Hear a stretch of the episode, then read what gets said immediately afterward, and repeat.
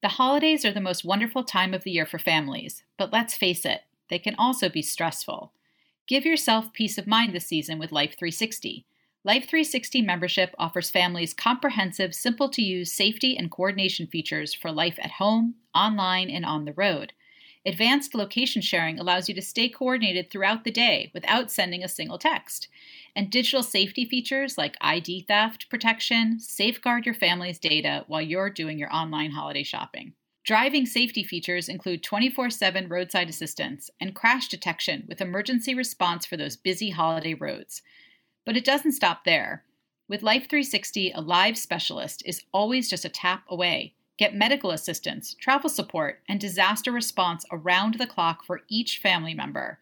Rather than spending thousands on 10 different subscriptions, Life 360 simplifies safety starting at just $4.99 per month. You deserve to worry less this holiday season. Head to life360.com/parenting. That's life360.com/parenting.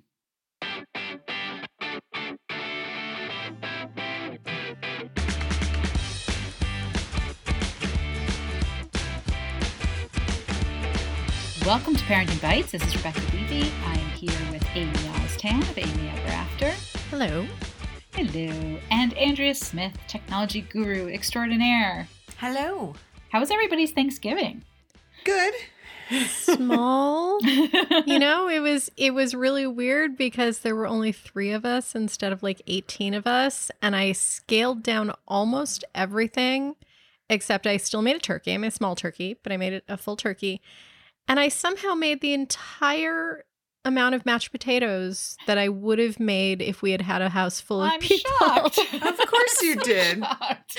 and then, like, for the next two days, all I ate was stuffing and mashed potatoes. That Why do I with not live near you? Like this is the problem. Why do we not live near each other?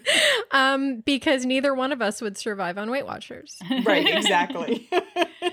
Oh my God, that's so funny. Well, today on the show, we're going to talk about, I guess, in the vein of how everyone's Thanksgiving was, because we're coming up on the next round of holidays. Um, we're going to talk about resilience. We're going to have a return guest, our friend of the show, Dr. G. Um, I'm so excited to have her back on because we're going to talk about resilience in a way that I don't think people talk about it. Um, this is not grit. This is not, you know, brush off your boo boos and move on. Um, this is a real talk about how we can build resilience in our kids, but also in ourselves. That this is a lifelong process that you did not miss out on. so um, there is still time to do it, and it might help reframe um, how you're thinking about the pandemic and its effect on you and your kids and your family. You mean I Um, can't just like do the Gen X thing of yelling, suck it up and get over it over and over again? Well, I don't think it's a Gen X thing. I think that was like a. I don't even think it was a Boomer thing. I think it was like the generation before that. The, Queen yeah, thing. the silent, the Suck up. silent generation. Um, so we're yeah, we're going to talk about their long-lasting damage to everybody, and all the subsequent generations to come. Um, but we will be right back with Dr. G. We are back with Dr. Deborah Gilboa, known as Dr. G, a board certified family physician and resilience expert, and friend of the show and friend of ours. And we are so happy to have you back on. I'm so excited to be here. Thank you. Um, you know, it's been a, it's been a long pandemic. it's been a while since we talked to you. There's a Um, country song there somewhere. Uh, there really is. There's some sad, sad country song. I have to say, it's December, and I I don't think any of us. Well, maybe we thought we might be here, but boy, we were hoping we wouldn't be. Um, and you know, when we started talking about wanting to do this show, we thought like it is time. We have to get someone on to talk about sort of mental health and resilience because I think parents are running out of just Reserves. you know not just reserves yeah that's what it is it's like you, especially moms um, who a lot of the remote schooling has fallen on um, yeah. The and low, our kids. low fuel light has been on since like August. right it's like tick tick tick AAA Yeah. is like waiting Yeah, to tow you exactly. somewhere um, so thank you for coming on the show and you know let's talk about this let's talk about what you're seeing um, in terms of what parents are asking for you know in terms of a lifeline but also you know how you how you've been helping um, the people you've been speaking to. It's really interesting because I think in the first time that I can think of in history, we're studying this while we're going through it maybe because we have time, but people are more aware that there are mental health struggles from what we're experiencing. So we have research from May and from July and from October about what families are going through and how we perceive it and how kids are experiencing this and what adults are saying. Seven out of 10 adults in the US have been saying since June that this is the hardest year of their adult lives. And because we know that normalization, that feeling like you're not the only person who's really struggling, is actually helpful from a brain chemistry, mental health standpoint, I really want to bring that out first. That yes, this is quantitatively and qualitatively hard, period. The research shows that kids actually perceive it a little differently. This isn't having as much, uh, from a population standpoint, of a negative impact on kids mental health, or just recently we got a study from the US Department of Education looking at academic slide, and it's not nearly as bad as was predicted. So, in general, when people say online the kids are all right, in general, the kids are all right. The problem is, I don't have in general kids in my house. I have my kids in my house, and you have mm. your kids in your house. So for populations, public health is always about populations, but for individuals, some adults, many adults, and some kids are really struggling.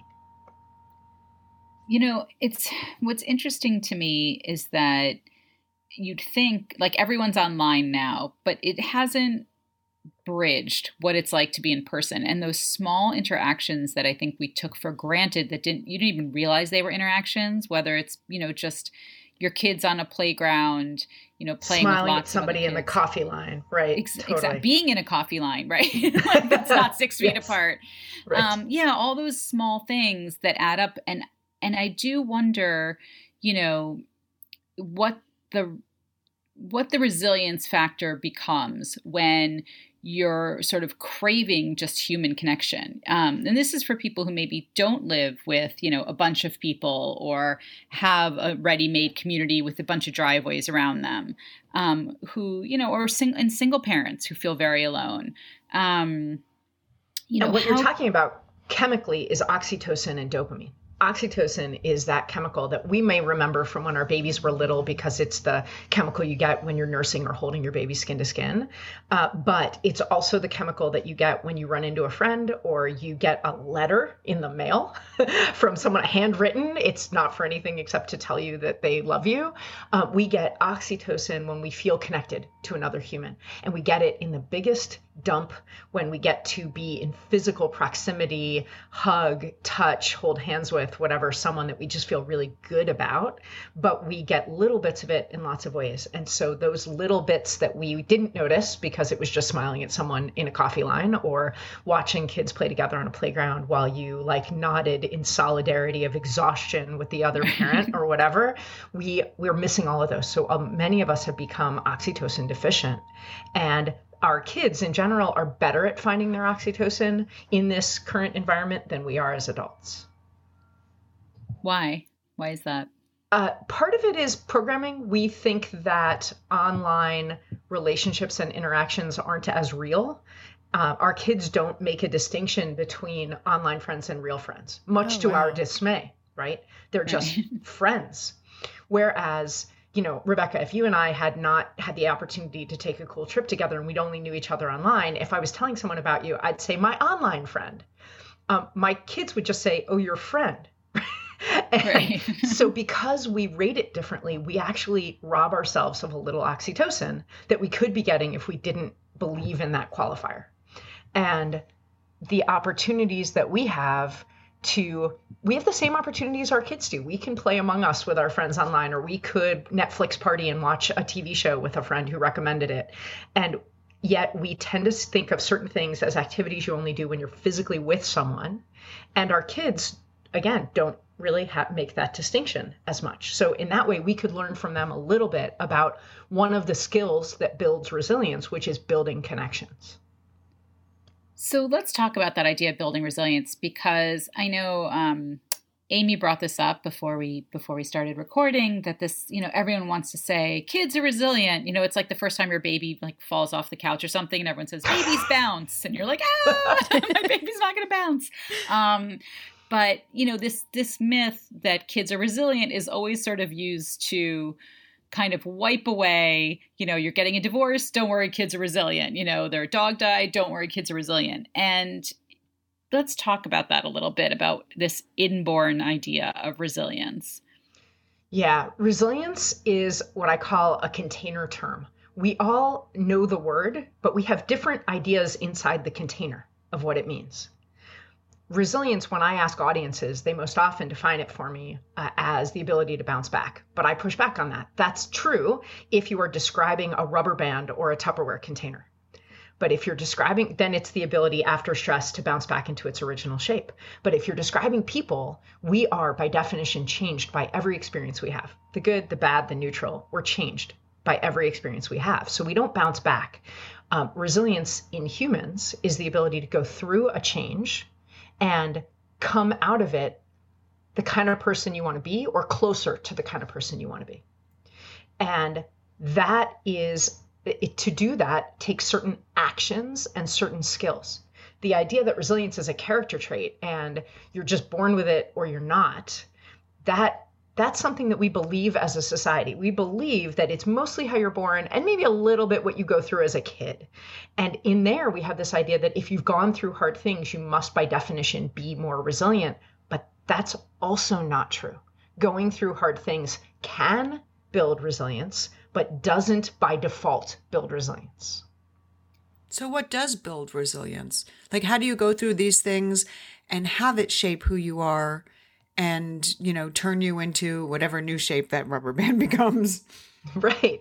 The so i the the simplest answer is intentionality meaning going through something anything and reflecting on it. You remember how when kids are little if you point out the thing they're doing that you don't want they'll do more of it. And if you point out the thing they're doing that you do want they'll do more of it. Kindergarten teachers do this all the time. But an example is when two kids drop food, uh, even if they knocked it off the table by accident, if you point out that they dropped the food, everyone else in the kindergarten classroom will knock food off the table. If you point out how they got down to help clean it up, all the kids in the classroom will go to grab paper towels to help clean it up. And again, sweeping generalizations, obviously not all, but whenever you point out something that someone is doing, they are likely to give you more of it. And so that intentionality of noting the recovery, noting the actions, noting the advantages or the learning point, or noting the suffering and noting the discomfort. We should recognize all of it. But when we tell the story afterwards, when we focus on what we can gain from it, the intentionality of saying, okay, that part was loss and I really didn't like that, or that part was loss and I'm so sorry you had that experience and I have empathy for that, and that part was really uncomfortable and that's icky. And then you made a choice. I think the best example, because most of us have had this now in our families, is a pandemic birthday. So, I, I mean, I can't think of a family I know that hasn't at least had one birthday during the pandemic, right? Yeah. So, the first thing that happens when we experience that is we realize, like, oh, that birthday, that kid's birthday, that my birthday, whatever, is going to fall during the pandemic, the first thing we feel is the loss. I wanted to do this this year, or he wanted to do this this year. I'm not going to get to be like this. It's not going to get to be like that. The next thing that happens is that we don't trust it. And this is a resilient cycle. We don't trust it. Well, maybe we could get away with it anyway, or maybe it's really okay, or maybe those restrictions aren't necessary. And as soon as we realize, we're really going to have a pandemic birthday and it's still definitely going to be the pandemic, then we start to feel uncomfortable well, I'm, I'm going to be sad. It's not going to feel like my birthday because I'm not going to get to do this or this, or this person's going to feel left out because they don't live whatever. But as soon as we remember that we have choices within the structure of, of it's a pandemic and there's things we can't do, but we do have choices. Do I want to have a car parade or do I want to have a Zoom birthday or do I want to postpone my birthday until 2021? I have choices then I'm starting to act in a resilient way. And it doesn't mean that I'm not feeling loss or distrust or discomfort, but but I'm starting to behave. I'm starting to use my skills and my actions to be resilient. And I can do that no matter how I'm feeling. And when I choose one of those, I'm engaging with having my birthday either next year or in a different way. And I might still be feeling loss and discomfort, and that's okay. I'm still acting in a resilient way because resilience isn't about having rules about your feelings, it is simply about your actions. That's so interesting to me because I think, you know, a couple years ago there was the idea of grit, right? Grit like took the media by storm. And yeah. and a oh, lot yeah, of we did a whole episode about it. Yeah, and the whole idea of grit was really about like failure and overcoming failure. It wasn't really about choices. It was about like perseverance. Not letting your kid, yeah, it was about perseverance, not letting your kid just give up, right? And then every parent who had ever let their kid like quit soccer, the violin yeah. lesson, yes, which was totally. me. I mean, Right, I was literally same. joking with my daughter the other day how many uniform she just always wanted the uniform or whatever it was, the Oh my God, outfit. if it had an outfit, she wanted to be involved, and it lasted a month till she got the outfit. And um, you know, and now it's a funny story. But then I had this horrible, you know, feeling like, oh my god, I've let my kids quit. And I like your framing much better. so, because even that act of deciding that maybe you truly didn't like something, like you shouldn't have to stick with it just because. And I know there's going to be a fine line between letting your kid quit something something just because it's difficult and maybe they don't like that feeling. Um, but there does seem something really um, refreshing about reframing it as you still have agency here. Like you can make choices that determine how you respond rather than feeling like you're constantly reactive. My mom of blessed memory used to say to me when I was telling her how awful something was, she would say, Well, if you're still breathing, you have choices. You may not like any of them, but you have them, so pick one.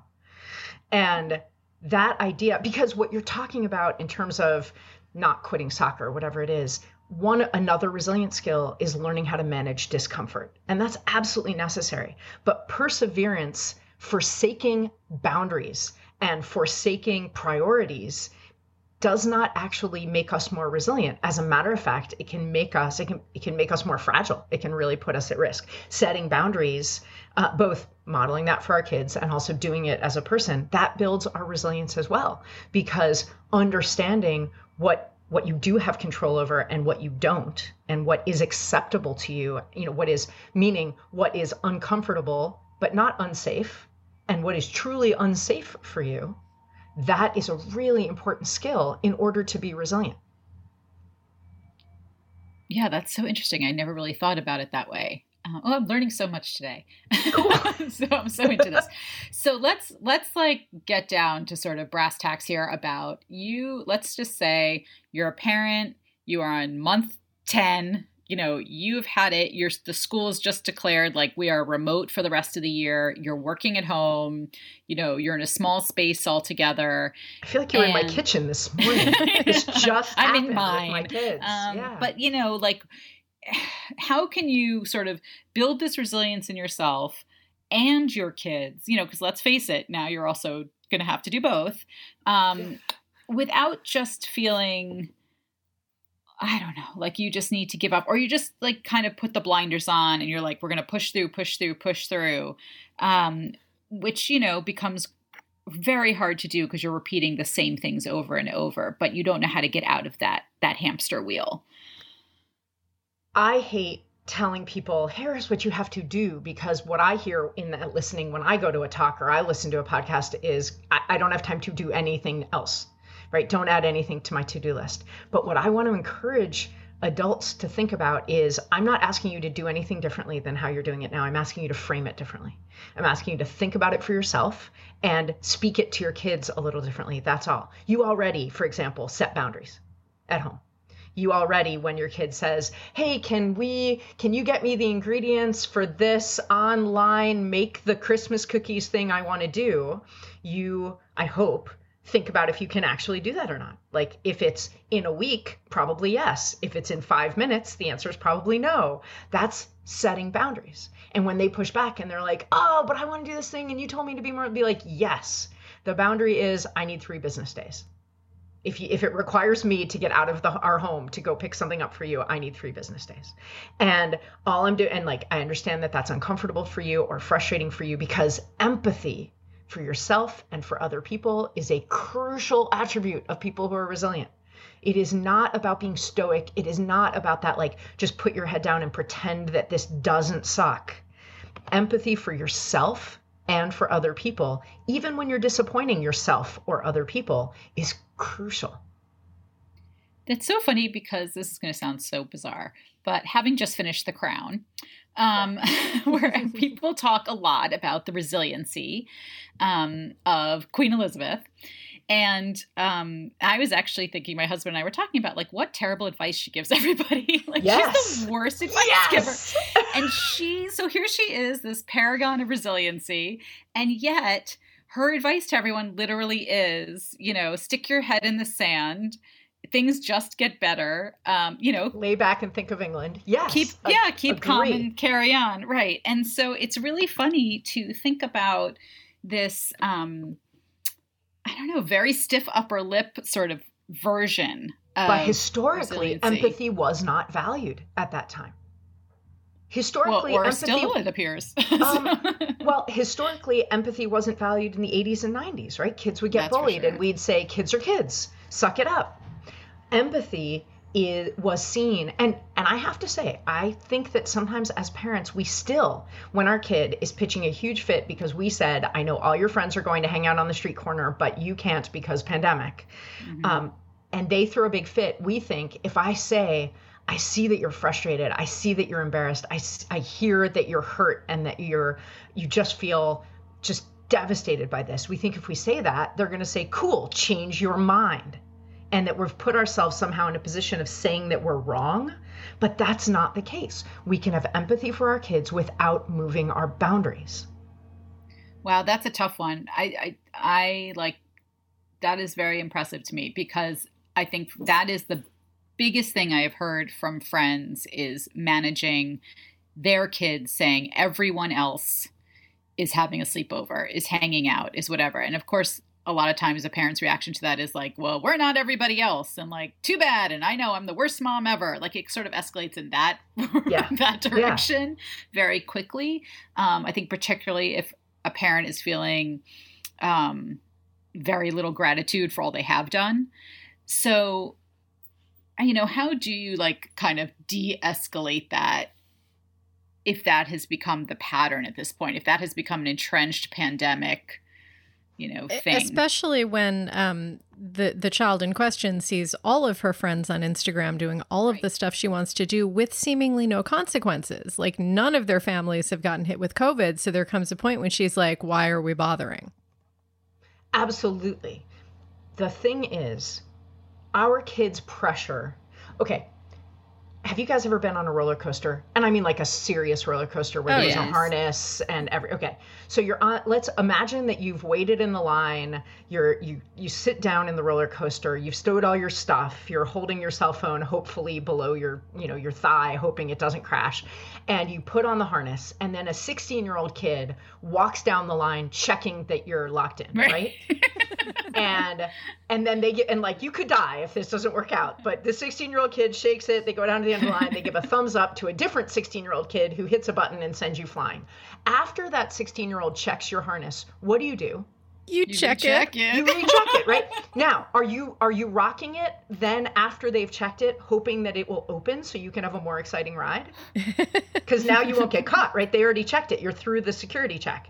No, you're checking it to make sure it will really hold you. That's what our teenagers do.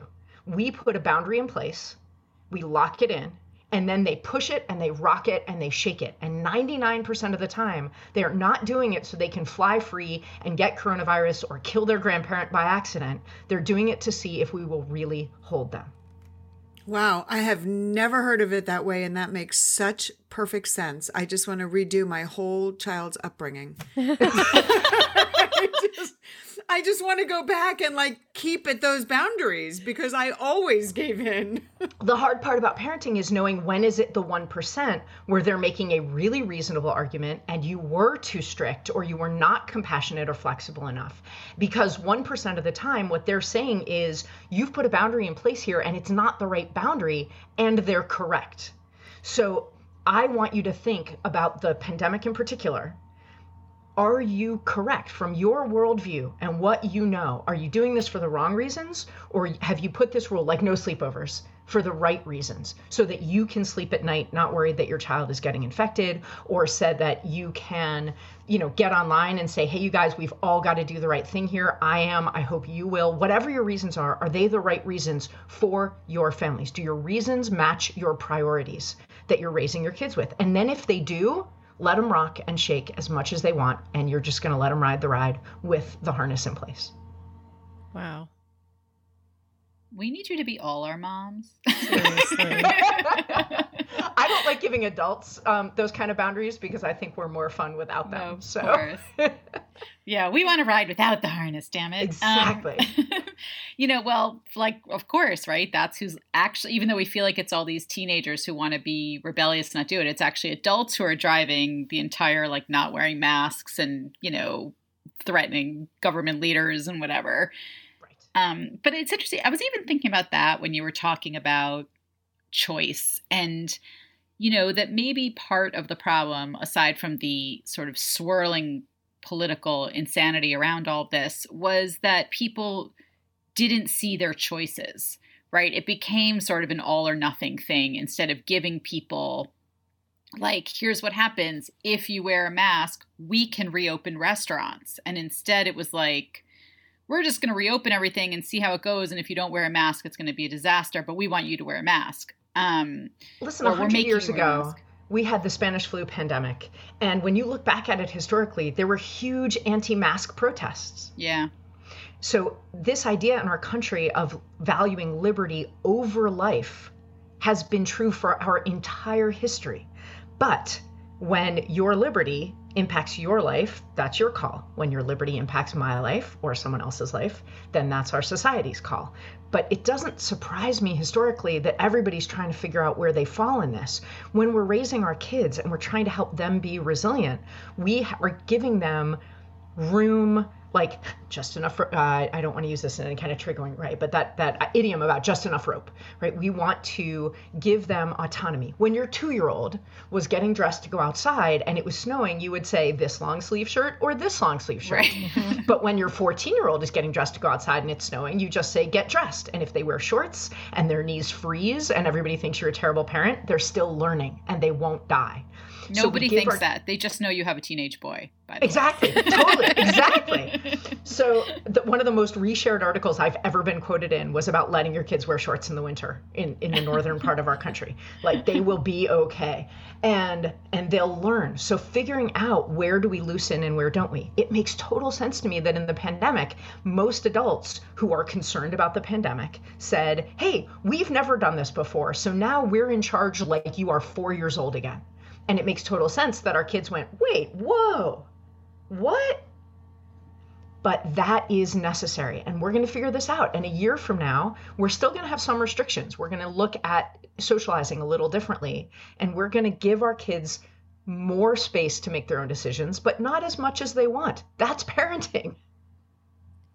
Right. That is parenting, isn't it?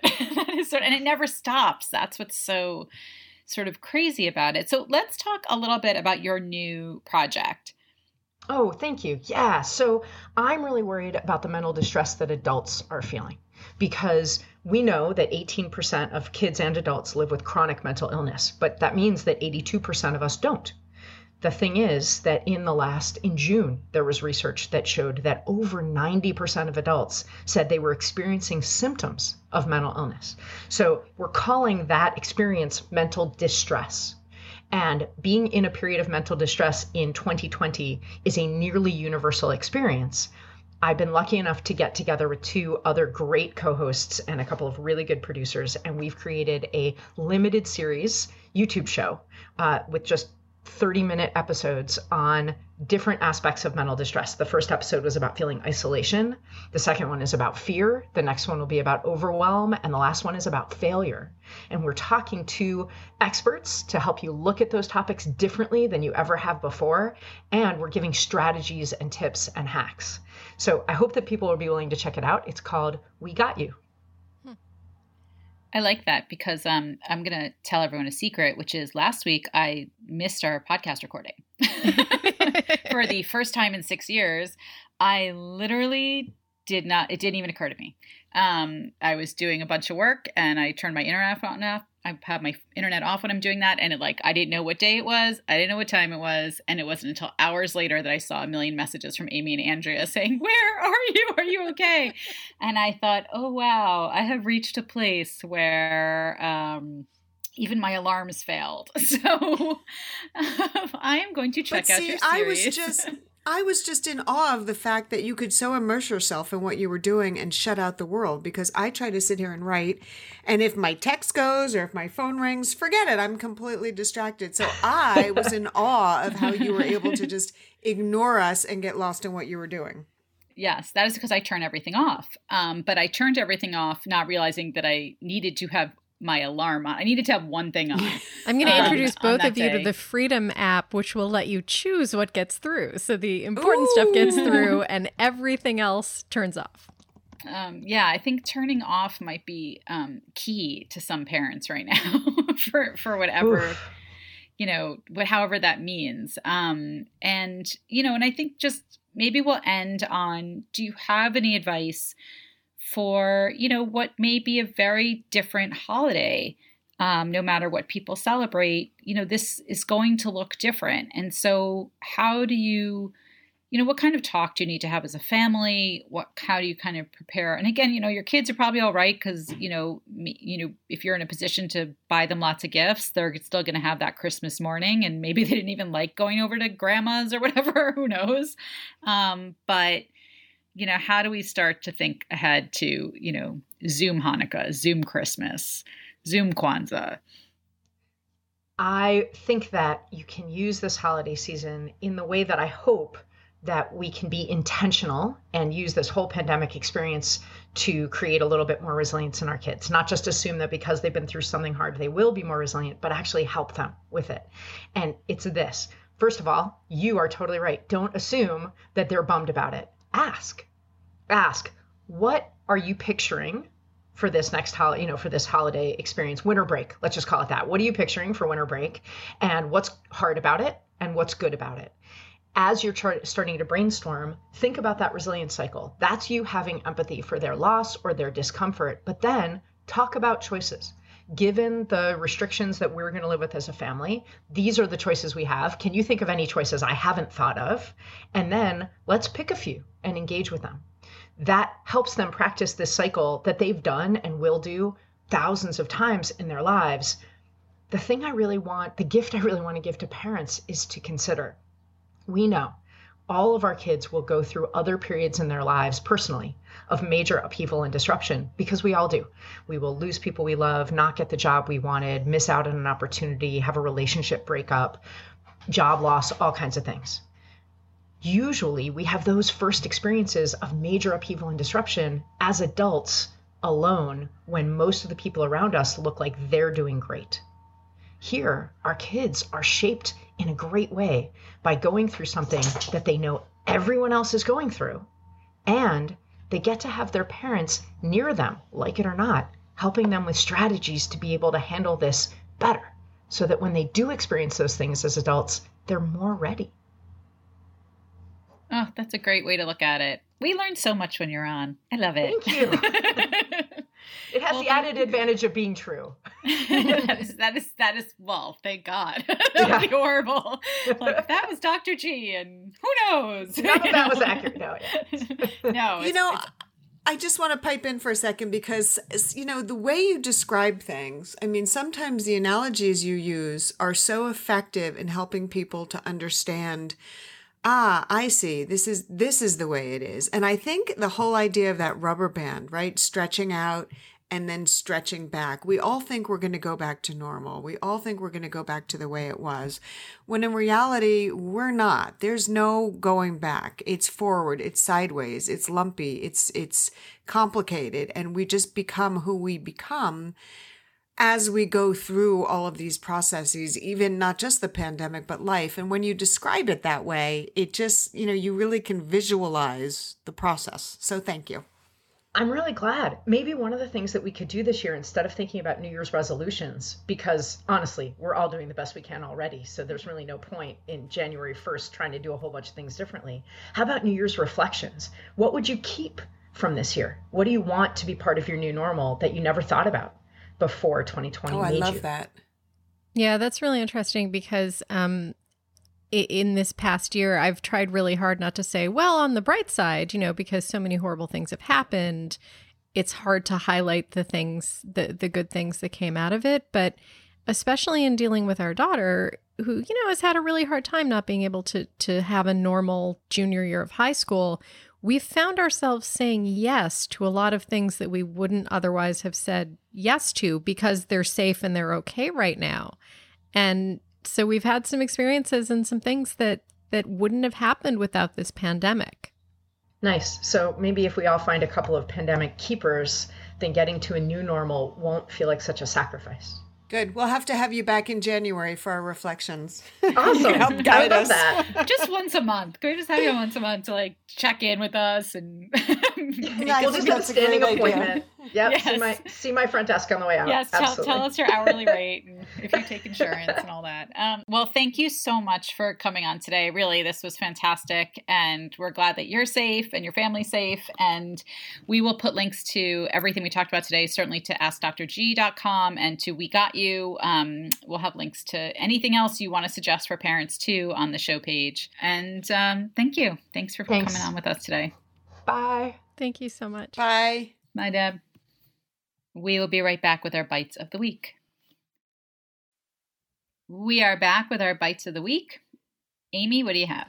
Okay, so for my last set of gift bites, um, the first one was actually inspired by an article by someone that that at least two of us knows. Uh, my friend Liz Gumbiner, who has the site Cool Mom Eats, and she wrote this really great roundup called "My Favorite New York City Food Gifts from Ten New York Institutions for Those Who Can't Get Here Right Now." And while that's a great list, and I'm going to link I to saw that and but I didn't get to read it. So yay. Tell it's us. yeah no it's it's a really good list but really my recommendation is a great thing to send to somebody for the holidays is just food from a place that they can't visit right now so you know if there's like a place that your family goes to every year or a vacation that you had planned that had to be canceled because of the pandemic what a great way to kind of acknowledge that and still celebrate it is you know with with a piece of food from wherever it was. Or if that place doesn't have food maybe something else special that that place is known for. Because i think that the thing that i see my friends hurting from the most like the things that they haven't been able to do in the past year is travel you know Yeah. there i have so many friends who just live to travel and I, I think that that would be a nice gift for anybody so that's that's the first one and then my second recommendation is something that I never, ever, ever would have recommended without the pandemic because it's very like geeky bakerish. But so many people who had never made homemade bread made homemade bread during this pandemic. So I, I think it's now a valid recommendation. Um, this summer, I tried to make some bread for a friend, and I make bread all the time. And I uh, discovered that I couldn't use my mixer for this one because I was only making half a loaf, and like you know, the mixer it's like too big to actually mix it. Um, so I tried doing it by hand, and I totally screwed it up. And I realized that I hadn't kneaded dough by hand in years. Like I had just gotten into the habit of using my stand mixer for everything, and I had like lost the ability to knead dough. And there will always be a place in my life for my stand mixer with dough. Like there are enriched doughs that you just you just want to do them in a mixer, and like really loose wet doughs that you want to slap around in a mixer. But since that day this summer, I have not used my mixer for bread. I have hand kneaded every single loaf that I've made. You're my idol. It's that upper body workout. Listen, I'm building muscles, I'm burning calories, and I also just find the process really relaxing. And it doesn't take, it's like 10 minutes. You can knead any loaf of bread in like 10 to 12 minutes. You just need my cat who just needs all the time on my legs when I'm Oh. sitting down. Oh, that feels so. Oh, we call there. those kitty massages. They're Cat so hair. good. exactly. Cat hair bread. Mm. And you have to, you know, disinfect their paws because the last thing they stepped in was a litter box. It's the But- litter box, yes.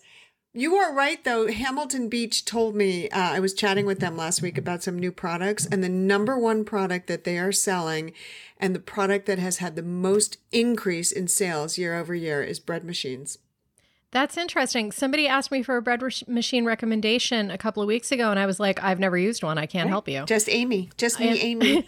but that's funny. But so, so what I did, you know, I, I hadn't kneaded dough for years, and um, you know, I have a counter that's good for it. But then, of course, it's like you're, you know, you have to have a lot of space, and your counter has to be totally clean. And maybe you don't have a counter that's a good surface for kneading dough, whatever. Um, and I tried to do it on a couple of big boards that I have, but they slid around everywhere. So then I used that old trick of putting a wet paper towel under it, which just ruined the underside of the wooden board. Because you can do that with a plastic cutting board. You can't do that with a wooden board because then it you you just ruin it. Um, so what I ended up doing was spending not a ton of money. It was like $55 on one of those big, gorgeous like pastry boards that has a lip at one end that keeps it in place on your counter or on your table or wherever you want to use it.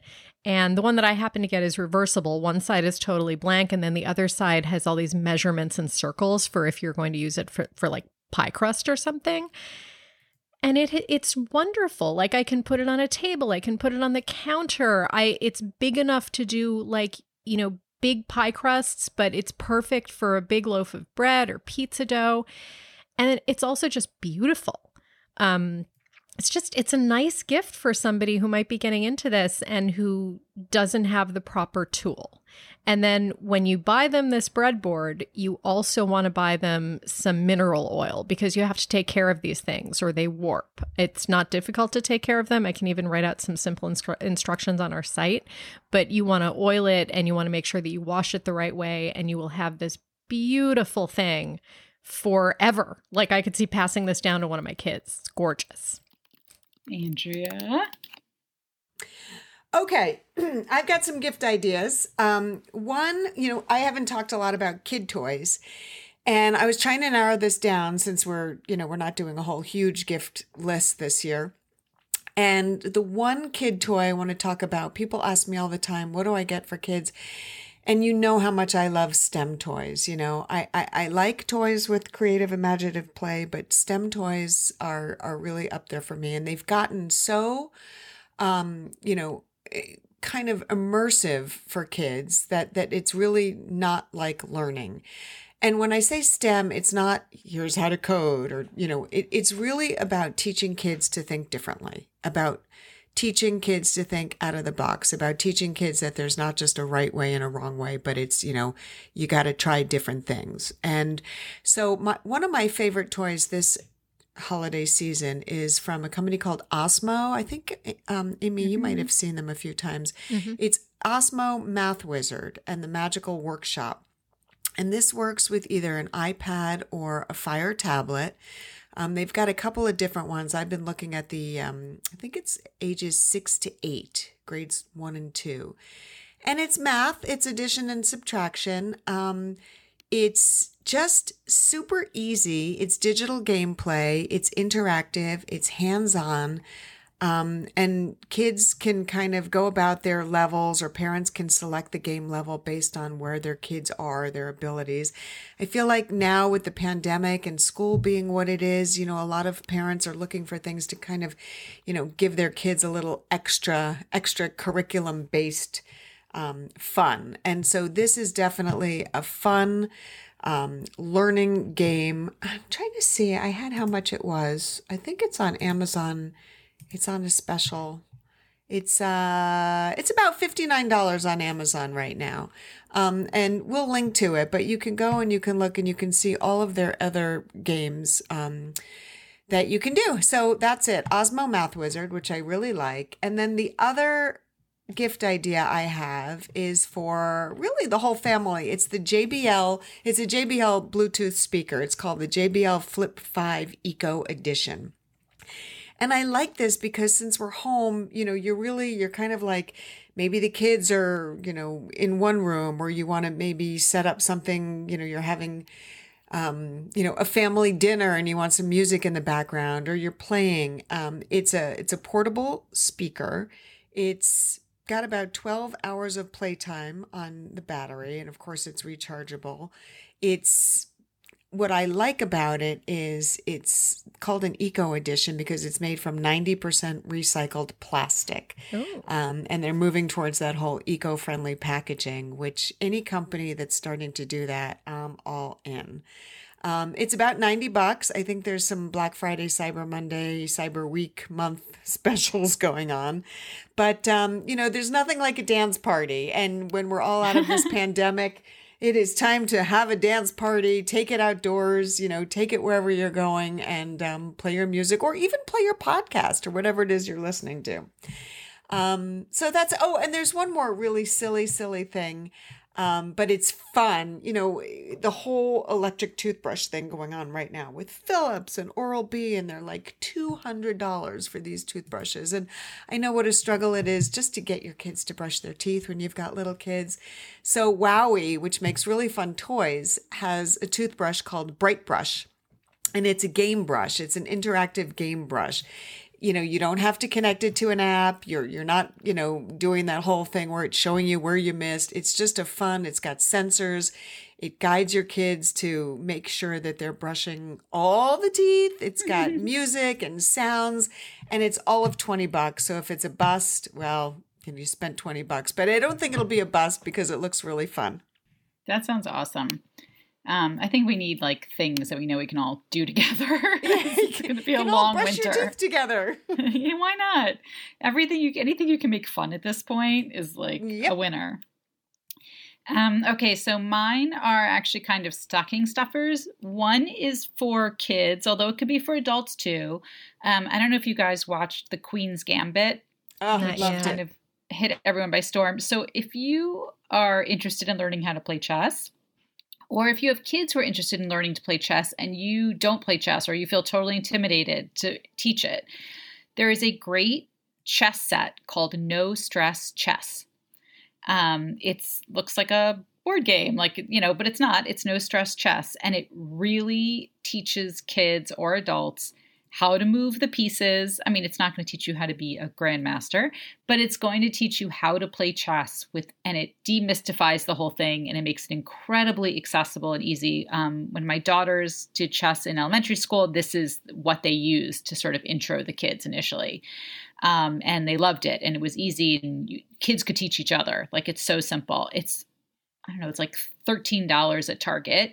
Um, so it's a great sort of stocking stuffer that wouldn't really fit in the stocking, but it's a little gift. And again, is something that your kids can then do while they are pandemic, um, whatever, lolling around schooling, but also something the whole family can do. You know, it's it's chess is for all ages. Um, you know, really like seven and up maybe a little younger.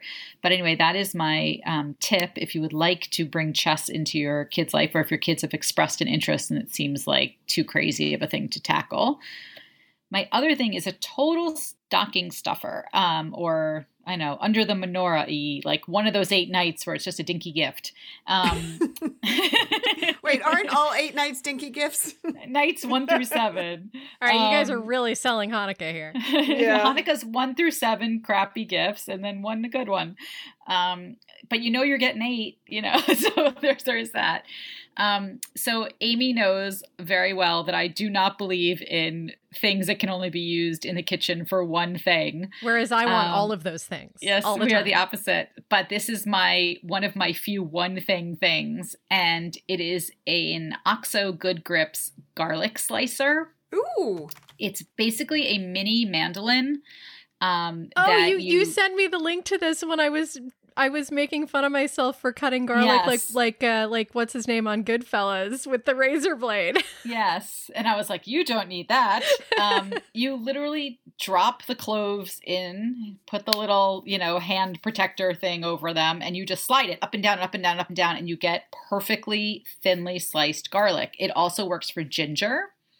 Um, which I find to be a really hard thing to Mhm. kind of deal with. Sometimes it's very woody. Yep. Um, and I imagine it would work for anything that's really little, probably a shallot. Um, it is awesome. And your hands are totally protected. and it's 10 bucks on Amazon. It's like 9.99. Wow. I Um, love OXO products. Yeah, I do them. too. Yep. Oh, and yeah. it has a really good grip. Like it's not going to slip. You're not going to cut yourself. And it stores, you know, in the drawer really easily because it's so small. So if you don't want to like have like a big old mandolin um, with a whole bunch of different blades and things, that this has been great for me because I don't really use a mandolin for anything else. So I highly, highly recommend it. I think slicing garlic is like one of the things that people really hate. Um, I didn't so get it when are you first sent it to me. I'm going to get it now. no, get it now. You're going to be so happy. it's such an Amy thing. Just- you're going to like pull out your little garlics. They call it the slicer. I love it. Um, I actually saw it on Rachael Ray of all things, like the first time, and I was like, "What?" I was like, "They make that?" so, um, highly recommend. Anyway, that is our show for today. You can find links to everything we talked about at our show page, parentingbytes.com. Of course, on facebook.com slash parentingbytes, you'll find links to our shows. You can leave us comments, ideas, let us know how you are celebrating the holidays through the pandemic, or if you're going to do New Year's reflections this year, which I love. Um, until next week, that is it. Please rate, review, subscribe, and share. Happy, Happy parenting. parenting. Bye.